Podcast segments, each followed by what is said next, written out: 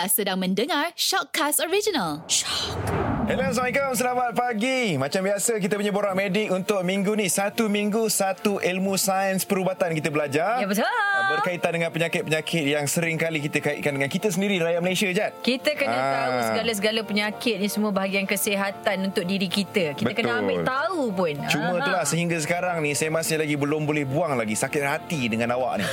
Awaknya Penyak- perangai ni menjadi-jadi. Penyakit hati ni sebenarnya dia ikut orang. Kalau orang tu baik, baik maka baiklah hati Oi. dia. Ah, tak payah bagi ucapan macam motivator. Dah, eh. dah, jangan ambil repeat panjang. Okey, Okey, okey. minggu Sekarang ni kita nak siapa? bercerita Mhm. pasal penyakit jarang jumpa. Ya. Jadi tetamu kita ada seorang pakar perunding klinikal genetik. Kita ada Dr. Leong Hui Yin. Doktor, good morning. Good morning, doktor.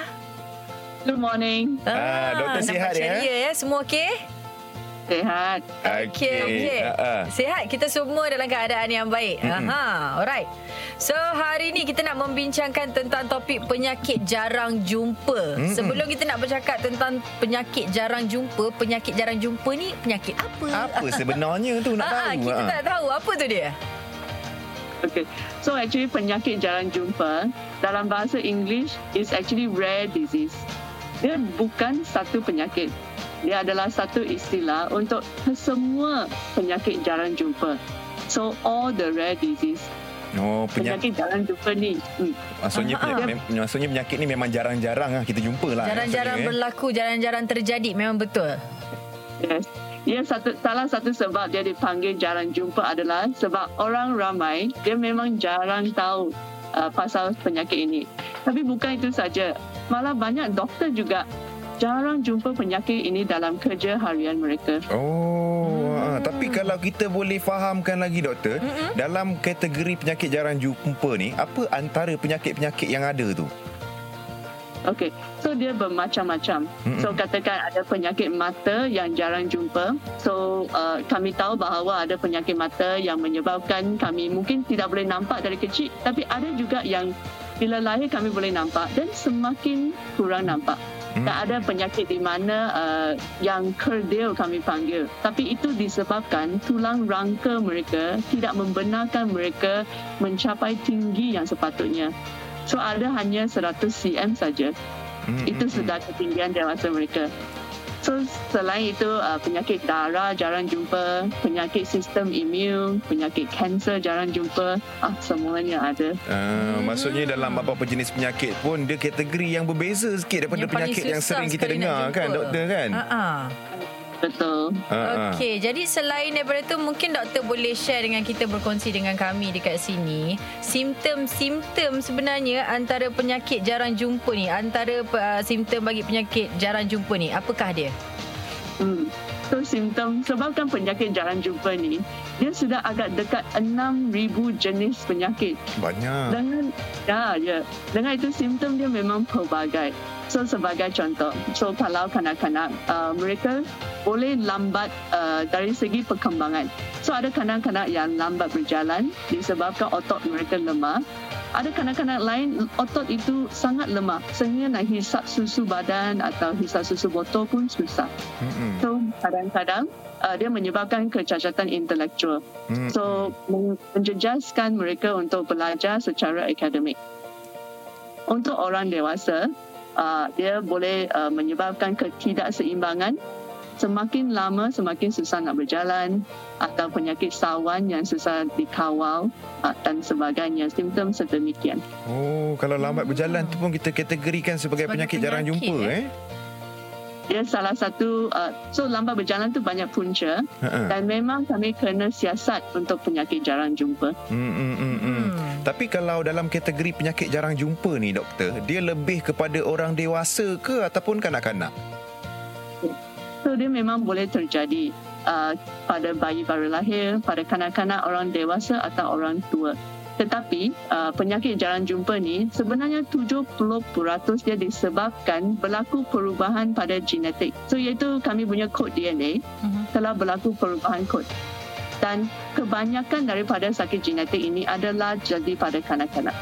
Hmm, hmm, hmm. Maksudnya lebih kepada kanak-kanak lah kan. Okey, jadi sebenarnya apakah antara rawatan untuk penyakit jarang jumpa ni? Okey. So disebabkan dia pelbagai jenis penyakit. So rawatan pun pelbagai. So ada mereka yang memang ada ubat khas untuk merawat penyakit, untuk mengelakkan komplikasi. Ada yang hanya mungkin perlukan terapi. So seperti fisioterapi, terapi cara kerja. Uh, dan kebanyakan mereka memerlukan uh, bantuan dari segi so ada yang mereka boleh berdikari tetapi mereka ada uh, limitasi dari segi fizikal. So mungkin mereka memerlukan adaptasi uh, di tempat kerja atau di sekolah seperti perlukan akses penggunaan uh, kerusi roda uh, ataupun memerlukan lebih masa untuk siapkan uh, kerja rumah mm-hmm. ataupun peperiksaan. Uh-uh. Tapi doktor kalau penyakit jarang jumpa ni sebab yalah dia jarang maksudnya jarang jumpa ni jarang berlaku jugalah doktor kan. Uh-huh. Jadi ha. dia adakah dia sesuatu penyakit yang berbahaya sebenarnya? Okey. So penyakit jarang jumpa ini adalah biasanya penyakit kronik. So dia akan dengan pesakit uh, untuk jangka masa panjang. Dia memang boleh berbahaya kepada pesakit uh, tersebut terutama kalau diagnosis yang tepat tidak dicapai uh-huh. ataupun tidak menerima rawatan yang sepatutnya tapi kebanyakan memang tidak bahaya kepada uh, orang yang di sekeliling mereka. Malah kami boleh prihatin dan memberi sokongan kepada mereka supaya mereka boleh uh, membuat segala aktiviti sosial, pendidikan, kerja uh, dengan bantuan uh, orang ramai dan masyarakat. Okey, tapi anda kata kalau seseorang itu dia kiranya macam didiagnos sebagai penyakit jarang jumpa ni, adakah seseorang itu boleh sihat kembali Mm-mm, seperti orang pulih. lain? Ha ah. Okey. So kebanyakan dia uh, memang mereka akan ada masalah kesihatan kronik. Jarang-jarang tu memang sembuh sepenuhnya, tapi kebanyakan akan ada masalah kesihatan kronik. Mm-mm. Jadi uh, boleh boleh sembuh ke doktor? Uh, so yang kronik itu dia tak boleh sembuh. Hmm. Dia memerlukan rawatan jangka masa panjang untuk kami mengawal uh, supaya kualiti hidup mereka uh, masih uh, mereka boleh mengambil bahagian. Uh, uh, ya, tapi doktor dalam kategori penyakit jarang jumpa eh yang pernah mungkin doktor experience sendiri dengan pesakit, apa yang paling kerap sekali berlaku? Maksudnya penyakit yang jenis macam mana tu? Okey, so banyak penyakit jarang jumpa. Uh, wajah ataupun uh, wajah mereka luaran adalah lain daripada katakan kanak-kanak atau orang dewasa lain. So sebagai contoh tadi saya ada cakap pasal yang kredil. Uh-huh. So mereka sangat-sangat pendek dan bila you nampak dia memang nampak lah. So ada yang wajah muka berlainan, uh, uh, mata jarak dia uh, dia, dia sangat jarak di antara satu sama lain mm-hmm. ataupun sendi bengkak tak boleh lurus. Mm-hmm. Maksudnya kebanyakan yang doktor sendiri dah lalui berjumpa dengan pesakit jarang jumpa ni dari segi fizikalnya lah berbeza doktor eh?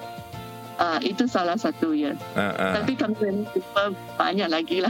Oh, Okey, okay. tapi tadi doktor ada share juga tentang kalau jika seseorang itu uh, dia ni dikenali sebagai penyakit jarang jumpa. Tadi ada sebut pasal fisioterapi semua kan? Selalunya hmm. kalau orang lakukan fisioterapi ni kebanyakannya ada orang macam like macam 80% ataupun 90% boleh sembuh kan? Tapi kalau penyakit yang macam ni susah ke ataupun macam doktor cakap jarang-jarang? Ya, memang uh, susah sembuh. So penyakit kategori penyakit kronik susah sembuh sepenuhnya seperti uh, kanak-kanak atau orang dewasa yang normal. Walaupun dia buat fisioterapi itu semualah.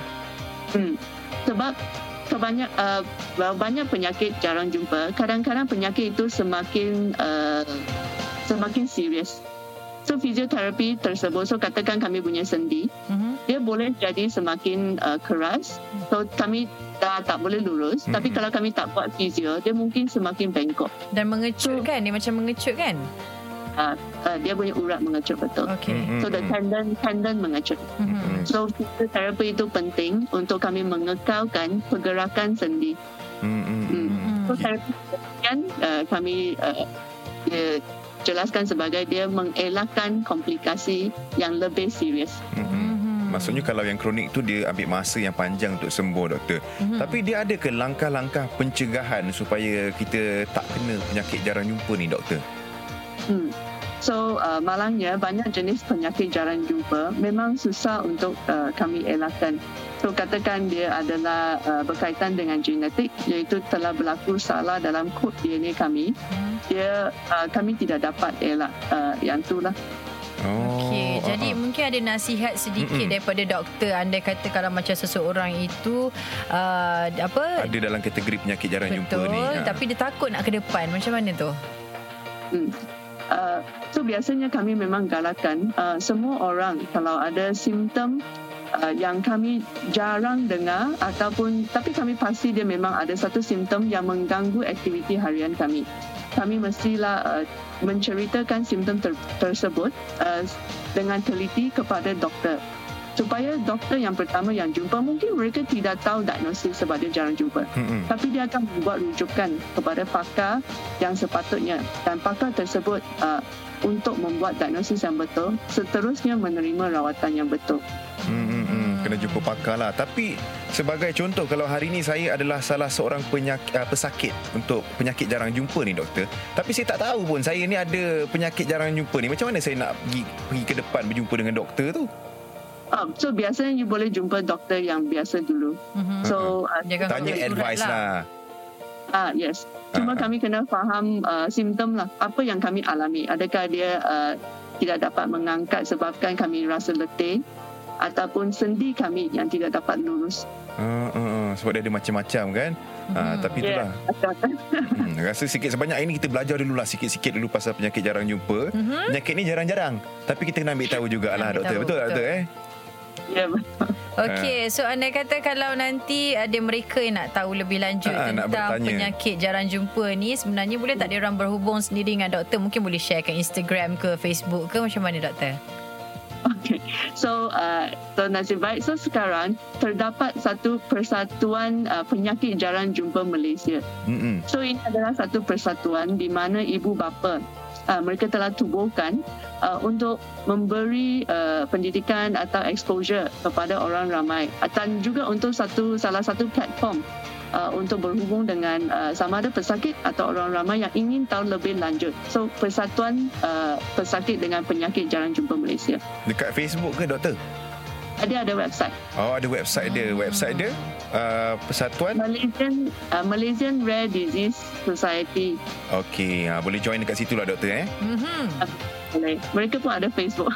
Alright, okay. alright. Boleh follow dekat situ juga. Okay, doktor. Thank you, doktor. Hari ini kongsikan dengan kita sikit info berkenaan dengan penyakit jarang jumpa. Mm-hmm. Yang jarang-jarang memang kita jumpa kan? Mm-hmm. Ha, tapi ada sebenarnya. At least kita tahu sikit, Jad. Ya, yeah, betul. Daripada kita tak tahu, kita dah tahu dah tentang penyakit jarang jumpa. Jadi kita nak cakap terima kasih banyak-banyak, doktor. Nanti kalau ada rezeki lagi, mungkin kita akan berborak tentang topik lain. Ha, ha, mungkin kita boleh buat topik. Selalu nak jumpa doktor.